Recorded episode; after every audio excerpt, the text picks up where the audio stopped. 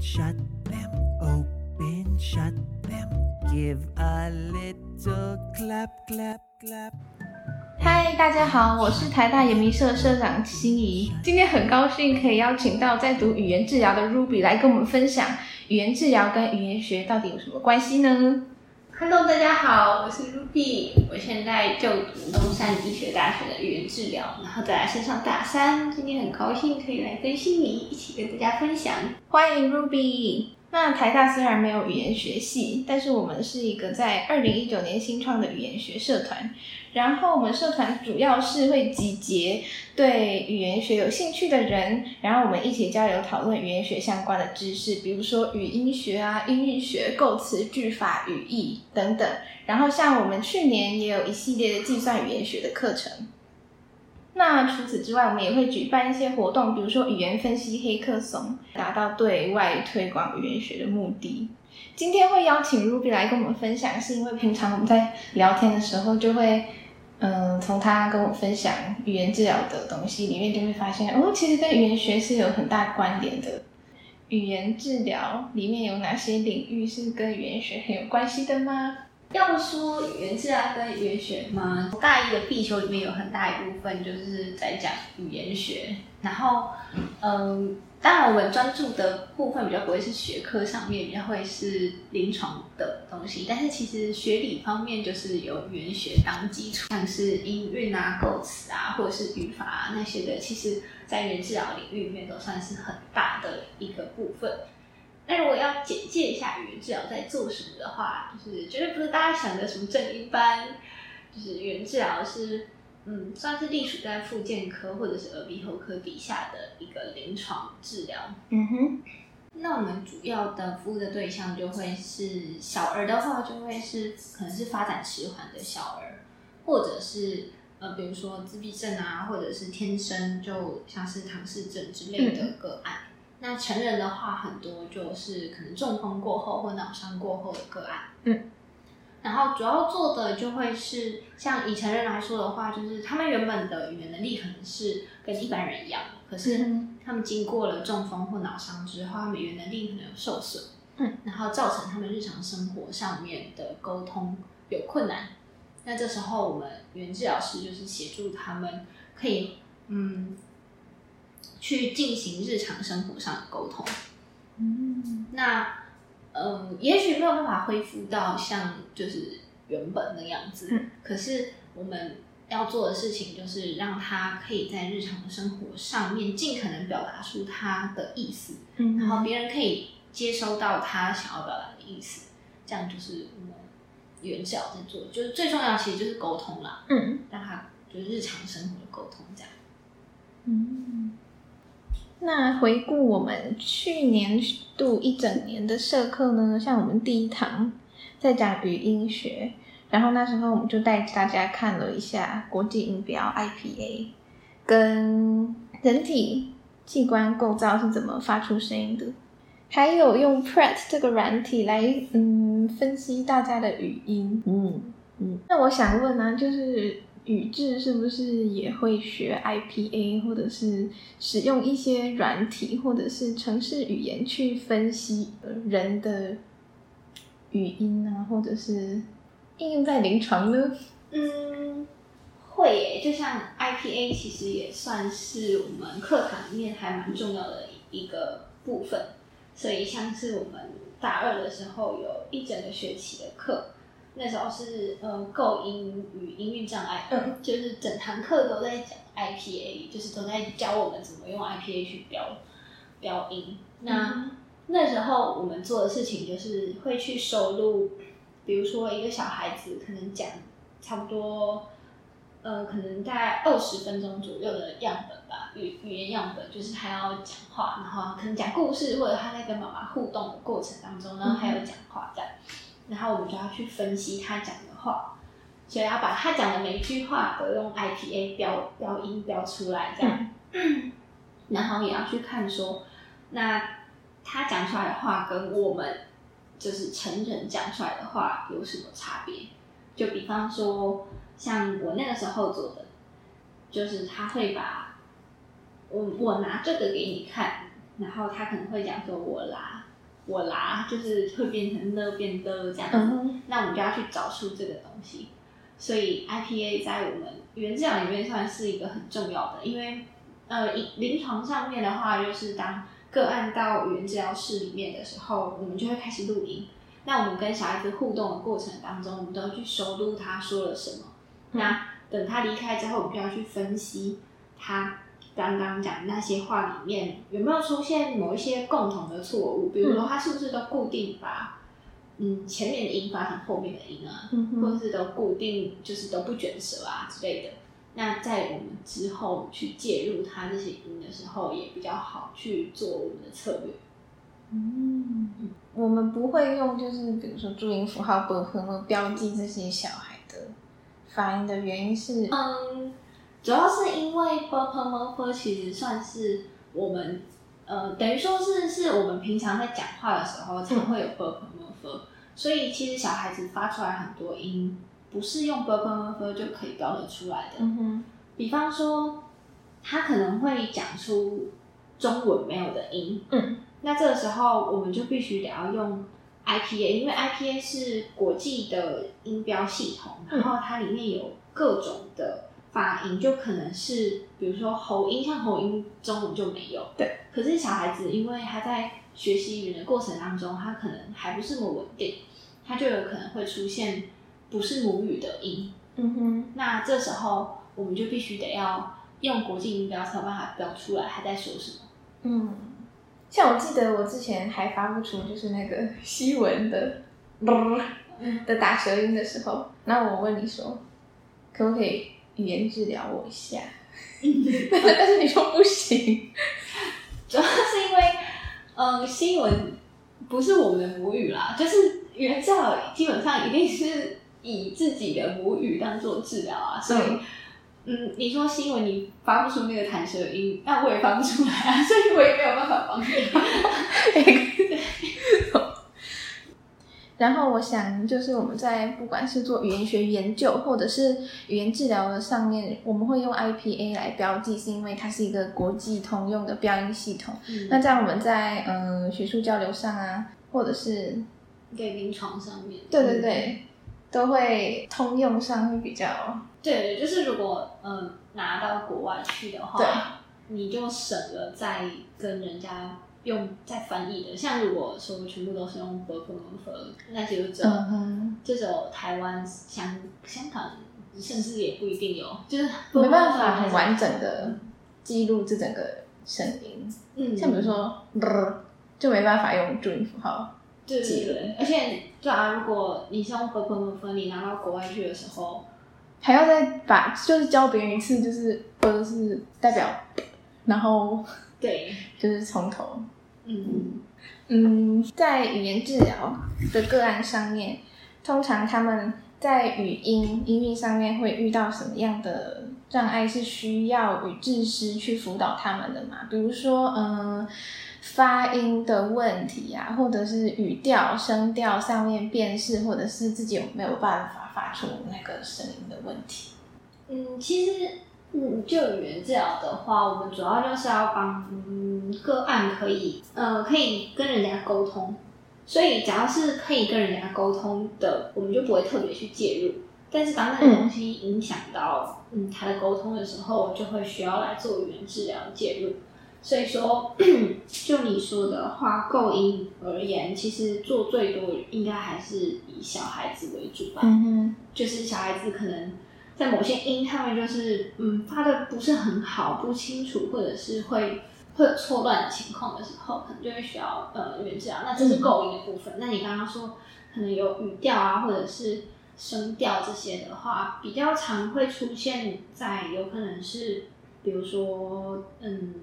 脑伤的个案。嗯那有可能因为伤到了，除了语言以外，其实脑的大脑里面有很多其他的，也会影响到语言相关的理解。嗯哼，那这时候可能会理嗯影响到他对于声调的辨识，或者是语调的辨识。那当然还有就是像是自闭症的个案，嗯，那自闭症大家都知道，就是他们对于情绪的辨识度比较低，嗯，所以他们可能对于别人说，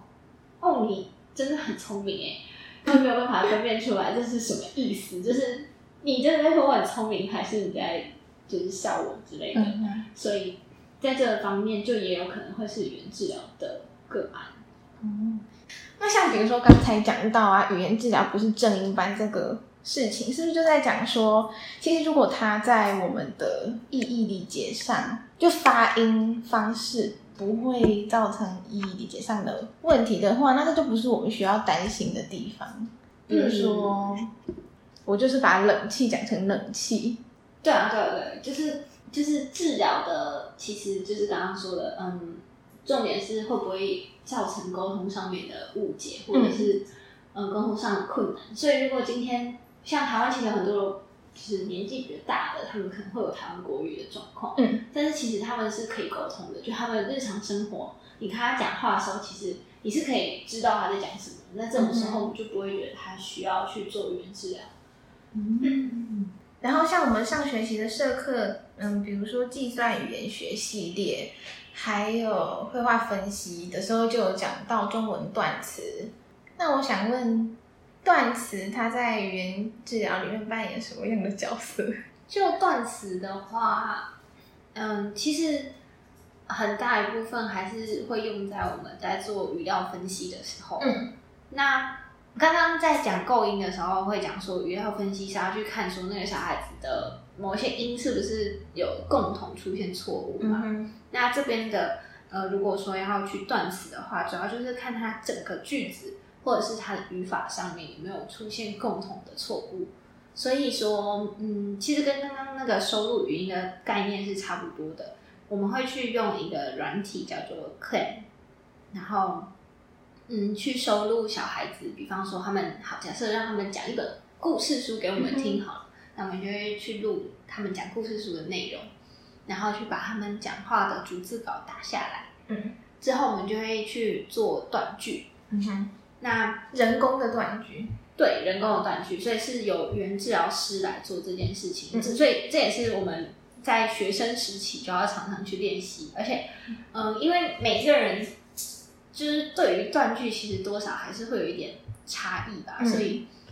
这件事情也需要就是大家可能要达成一个共识，所以会有一个所谓公定版本的，就是断词的方法。嗯嗯哼，但是虽然说是这样子，但是其实真正断起来的时候，还是会有一点些微上的差异啦。嗯哼，那断下去之后，嗯，就是断词断完之后，我们就可以看到说，呃，因为断词主要就可以让我们发现这个小孩子，比方说他讲一句话，他说，嗯，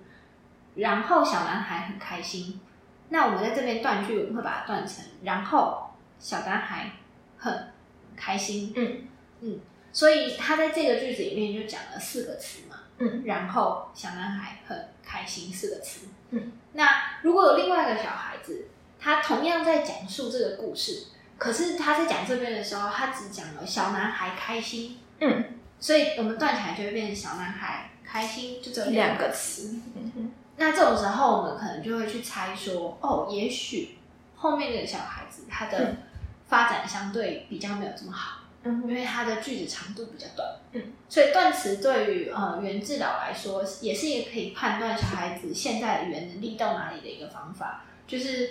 嗯，你的语言发展越好，我们讲出来的句子就越长。像我们现在成人一般在讲话的时候，我们的句子都是还蛮长的，对，所以这里就会牵涉到另外一个专有名词，叫做 NLU，就是，嗯，会去看说他在那个句子里面，嗯，总共讲了几个词，嗯哼，然后他整篇，像我们刚刚说让他讲一篇故事，所以他整篇故事平均起来，他一句话里面会嗯有几个词，嗯所以除了断词以外，也要断句。哦，嗯，然后你们会去分析它那个词频，就是词出现的频率的多少，对，然后嗯，然后那个词频我们就可以看出来说，这个小孩子在使用某一些词的时候，是不是他会不会特别常用某一些词？嗯然后，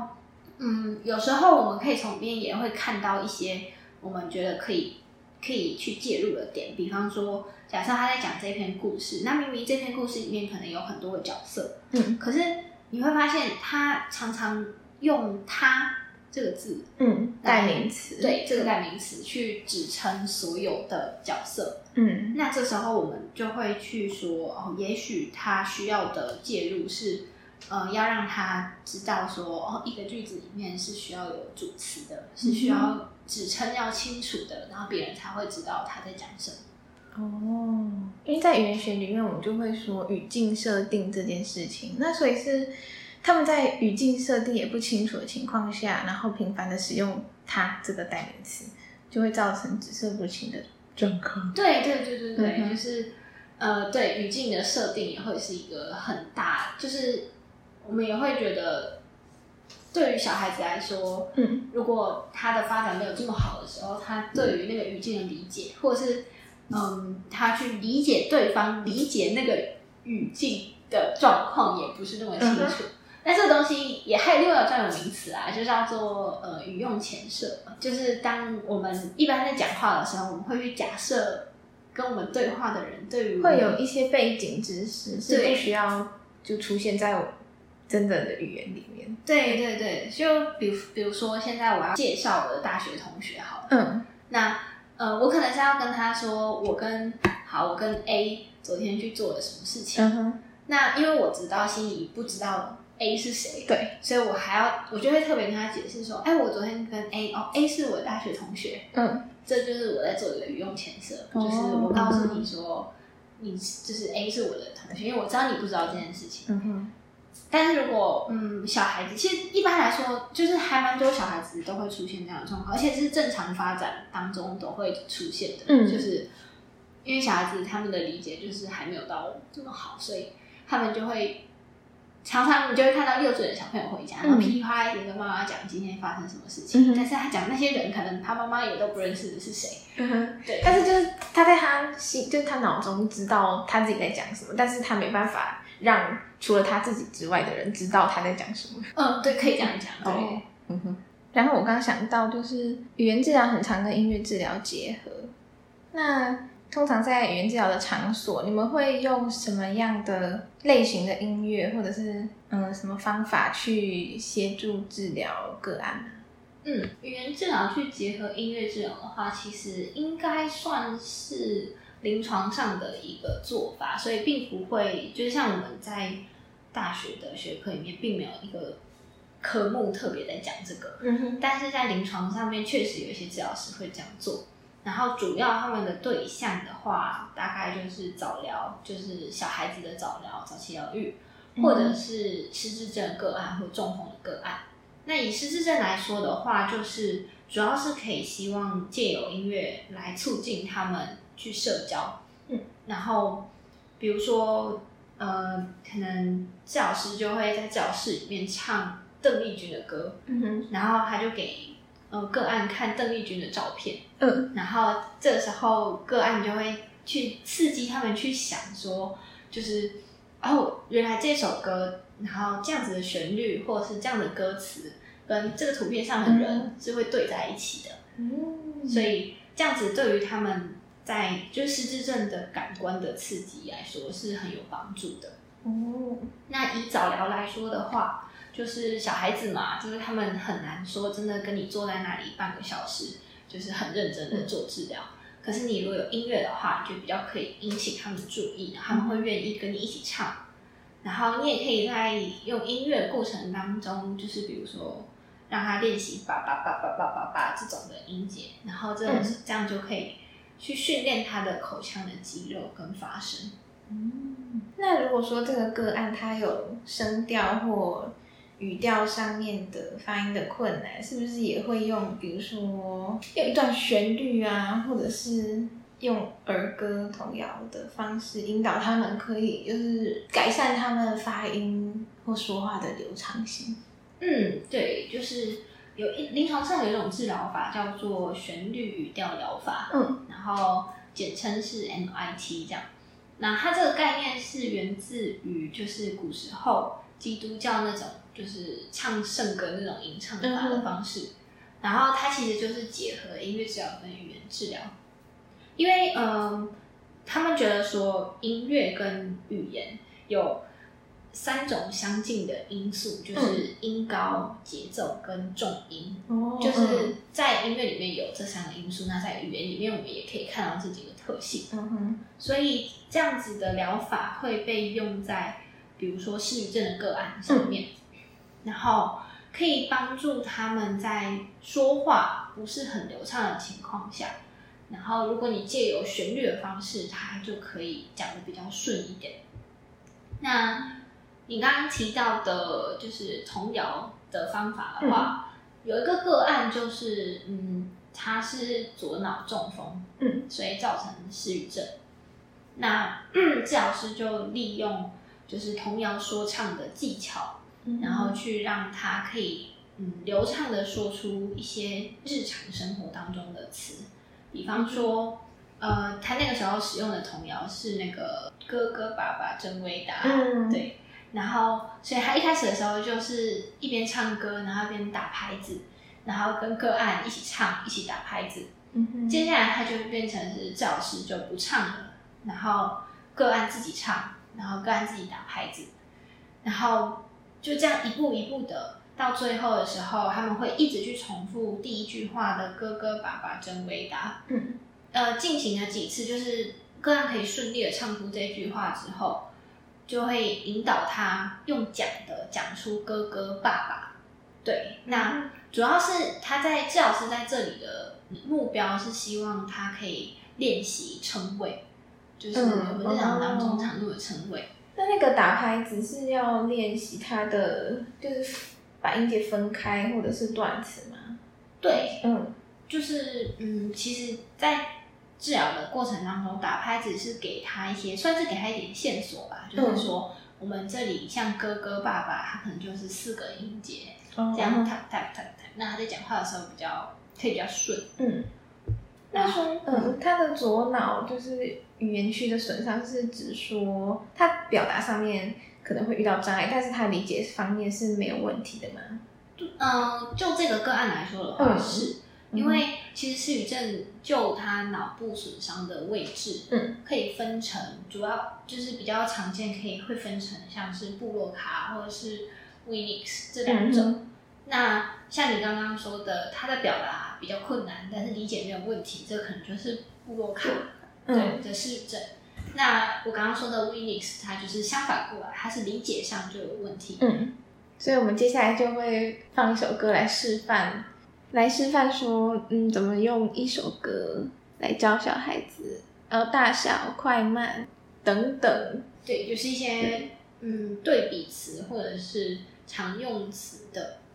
就其实这也不是说真的很一定要多专业才能做的事情，因为嗯。这些呃这些音乐大家在网络上，或甚至是你小时候，嗯，爸妈就会唱给你听，就是童谣，嗯所以这些童谣其实也都是可以让小孩子去认识这些词，嗯或者是认识认识这些常用常用的片语的好方法。哦，嗯 Big and small.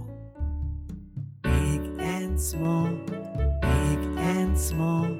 Big, big, big, big, small,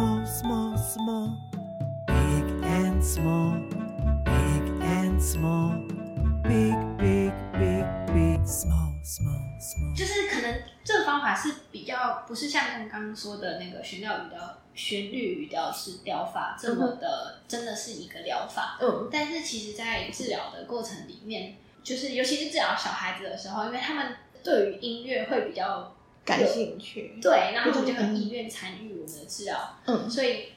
这个时候我们可能就会播一些音乐，然后来帮助他们去理解我们接下来要介入的目标，像是我们可能今天要讲的是要教他大跟小，嗯。那这时候我们就可以去播一些相关的音乐，嗯。然后跟他就跟他一起唱，跟他一起跳，其实感觉有点像在玩游戏啦，嗯就是跟他唱跳，然后说这就是大，那这就是小这样子。嗯，像我小时候会把就是唐老鸭，就有一阵子一直把唐老鸭讲成唐咬啦。嗯嗯，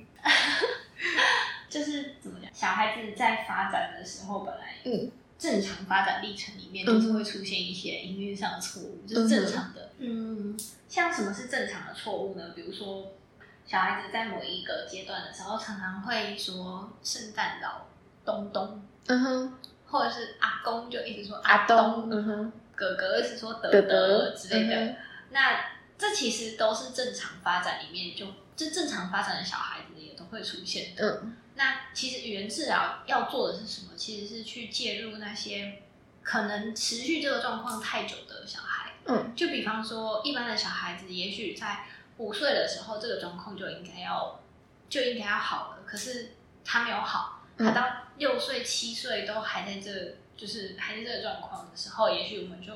要来介入。哦，那当然也还会有一些状况是说，就是你刚刚讲的什么糖咬糖咬啦对对对对对对。那这有可能是因为那个时候你的语言正在快速发展，嗯然后太多东西一下子进到你的脑袋里嗯面，然后你要讲的时候有太多东西，你没有办法很好的去组织它的时候，嗯就出来就可能是混乱。嗯那这很多时候其实都是正常发展的一个阶段。当然，只要它不要持续太久，然后就是都算是。那当然，嗯就语言治疗的立场来说的话，如果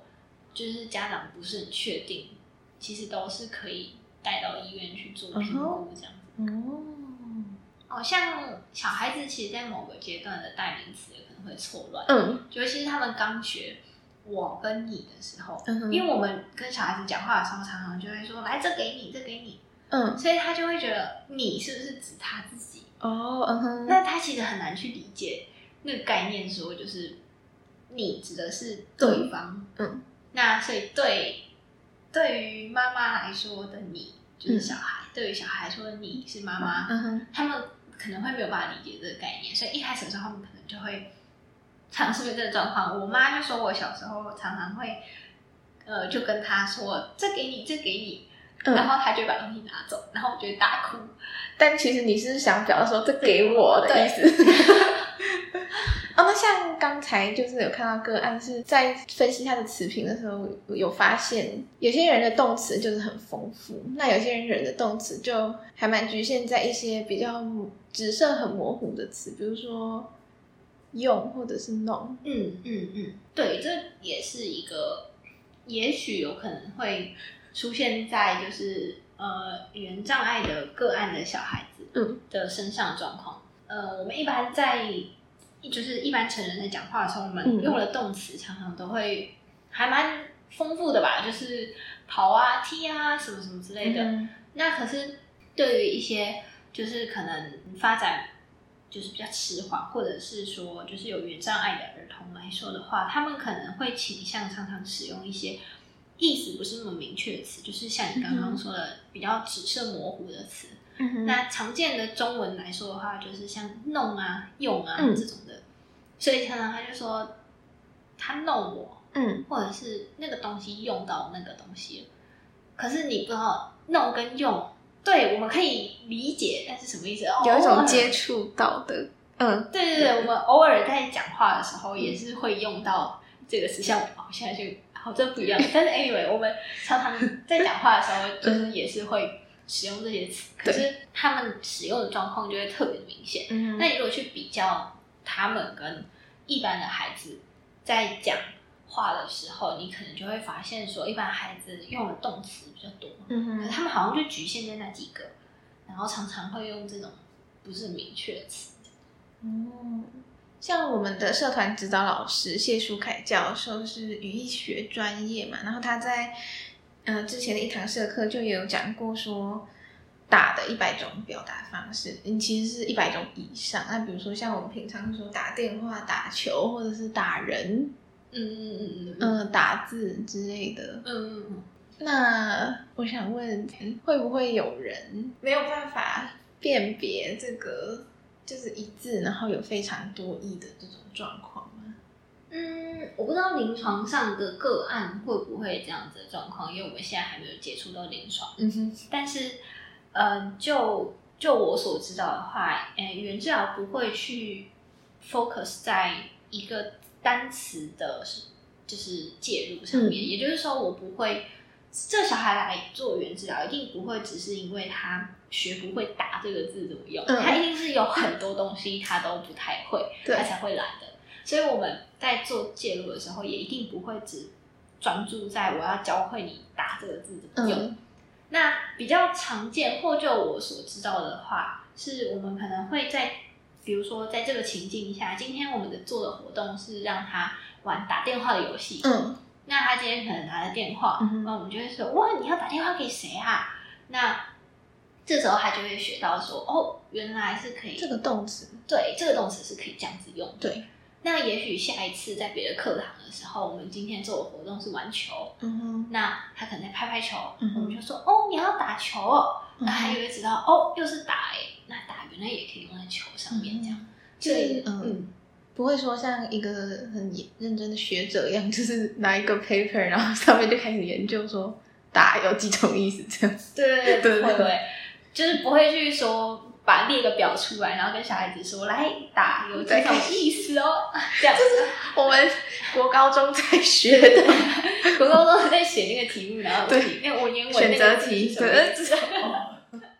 因为就是人类语言有一些特性，比如说几乎我们讲出来的每一句话、每一个语句都是新的，就是它会有自己的排列组。合，或者是说话者他们的声音的频率啊、大小都不一定每次都相同。那就是在语言治疗的时候，你说就是如果用一个旋律，然后教他就是帮助他怎么讲出那句话，那就是隔了一段时间，就是时空过去，他会就是那个个案，他会怎么有办法去应对这个新的状况？就是他每次他遇到的一个语句都是新的，嗯，这确实是语言治疗里面还蛮，我觉得啦，就我目前学到的话，我会觉得这是一个还蛮大的挑战吧。就是，嗯所以我们常常会去讲一个概念叫做类化，嗯，就是呃，我们要把一个没有学过的东西，嗯，就是把学过的东西，但是运用在没有学过的东西上面。那这不只是在你说的音乐的这个治疗法上，嗯哼，就是所有的语言治疗里面都会需要这样子的一个概念，嗯就是当我今天教了他 A 这个概念的时候，嗯他是不是明天遇到 B 那个状况的时候，才有办法一样的讲出来？不然我嗯们哼人类语言这么多的话，其实你没有办法一个字一个字的去教他。嗯但是，嗯，就是所谓类化能力好一点的个案的话，嗯它就是在你教完这个情境之后，他就可以内化到下一个情境。嗯哼。那他之后在现实里面遇到这样子的状况，他可以自己去